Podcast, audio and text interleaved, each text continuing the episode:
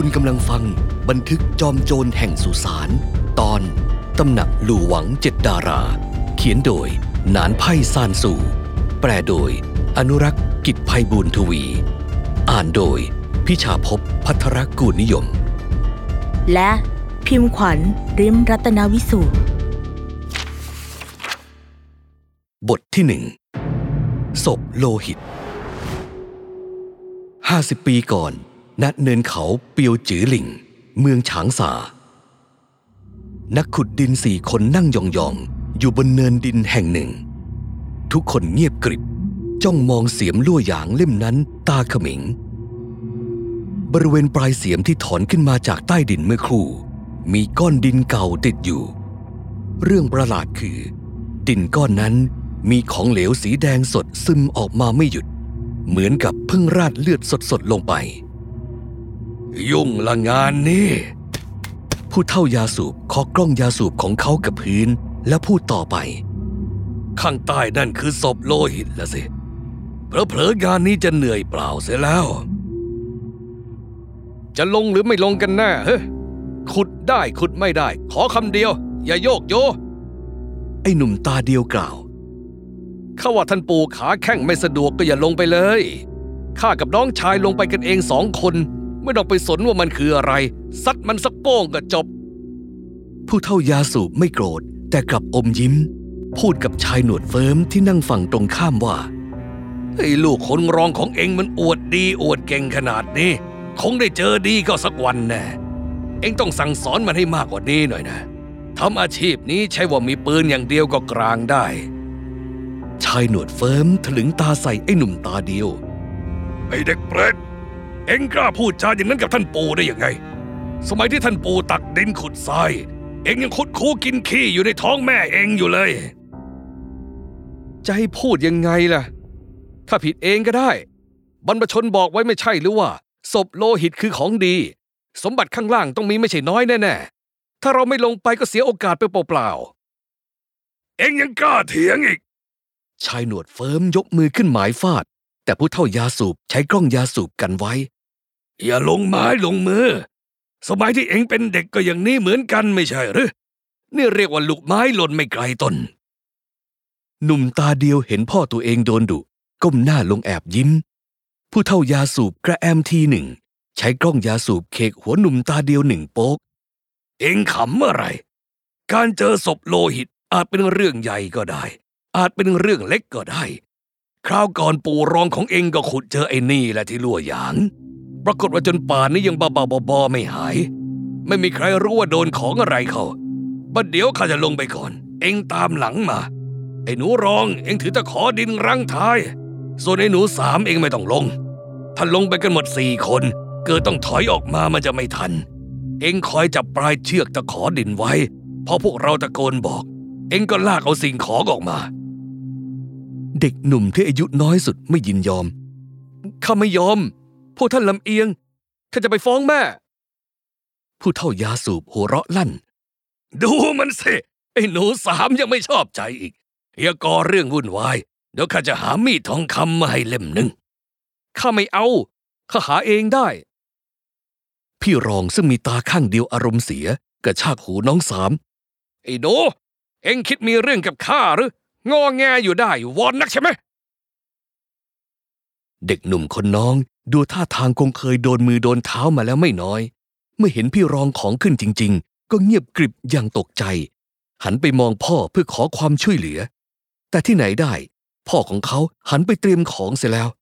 พี่รองเห็นดังนั้นจึงย่ามใจ เมื่อไรบ้างที่เองจะไม่เรื่องมากทำตัวน่ารำคาญ คราวนี้ท่านพ่อก็ไม่ช่วยเองแล้ว ถ้ายังงอแงไม่เลิกข้าจะตบให้หน้าหัน ผู้เท่ายาสูบตบไหล่พี่ชายคนรอง ตะโกนสั่งว่า ไอ้หนูหยิบของได้แล้ว พูดจบก็เริ่มจับพลั่วลมกดขึ้นมา แล้วเริ่มขุดมือเป็นระวิง ผ่านไปครึ่งชั่วโมง อุโมงค์โจรก็ขุดลึกลงไปจนมองไม่เห็นก้นหลุม นอกจากพี่รองที่ขึ้นมาพักหายใจเป็นระยะระยะ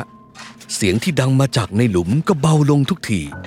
น้องสามเริ่มหมดความอดทน ตะโกนถามลงไปในหลุมว่า ท่านปู่ขุดทะลุหรือยัง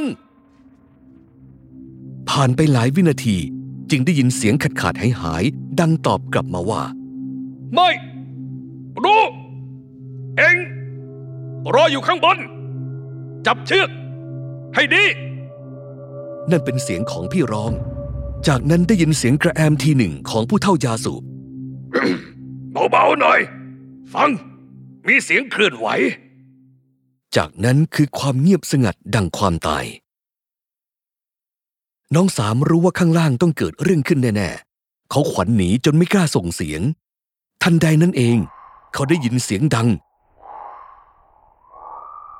ที่ชวนขนลุก คล้ายเสียงขังคกร้องดังออกมาจากหลุม จากนั้นคือเสียงพี่รองของเขาตะโกนดังลั่น ไอ้สามดึง เขาไม่กล้าชักช้า ขายันพื้นดึงปลายเชือกสุดแรงเกิด ดึงได้สองสามที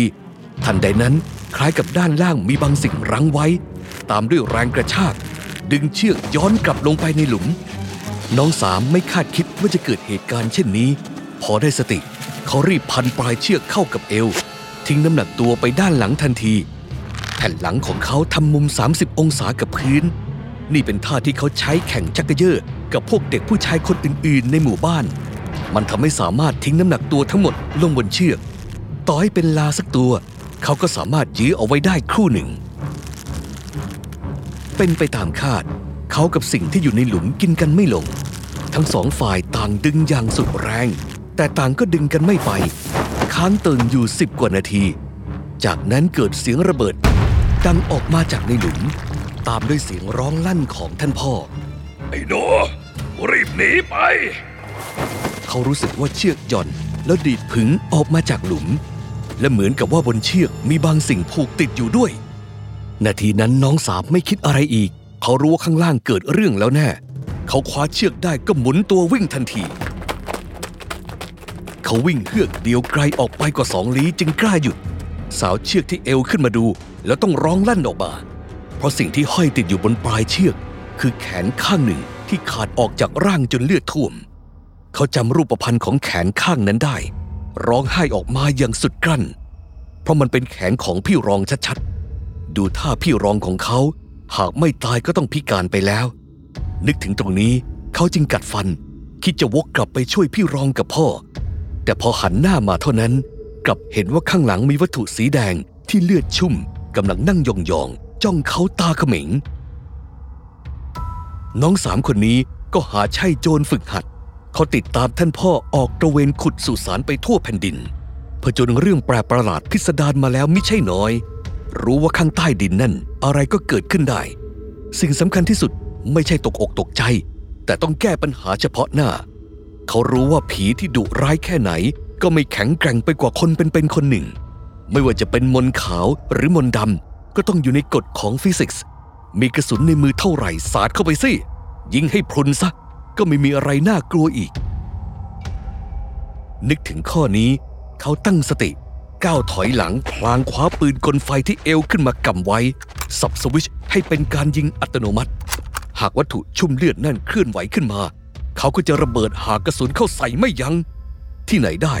ในเวลานี้เอง วัตถุสีแดงนั่นพลันยืนขึ้น เด็กหนุ่มเพ่งมอง รู้สึกหนังหัวชายิบ กระเพาะม้วนป่วน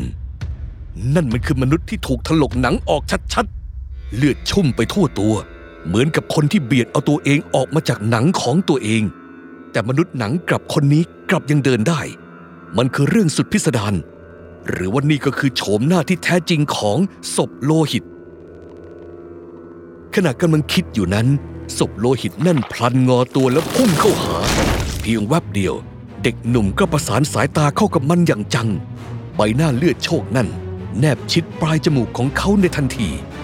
กลิ่นเหม็นเปรี้ยวโถมทับเข้าใส่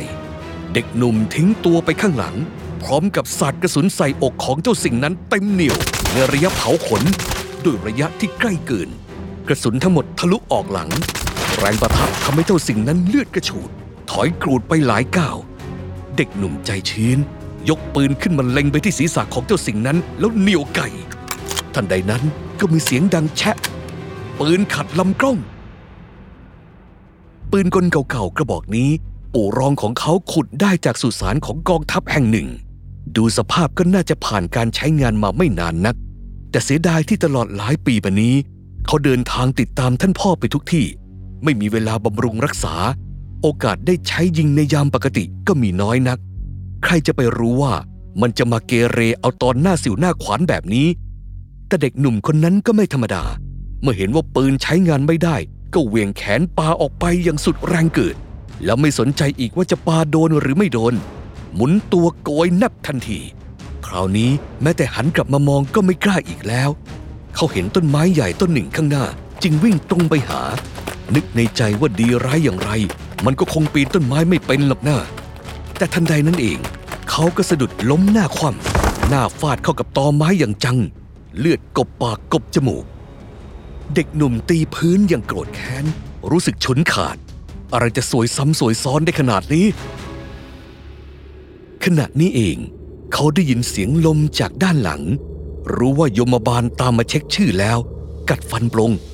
ตายก็ตายวะ จึงหมอบนิ่งอยู่กับพื้นไม่ลุกขึ้นมาอีก ที่ไหนได้ศพโลหิตตัวนั้นคล้ายกับมองไม่เห็นเขา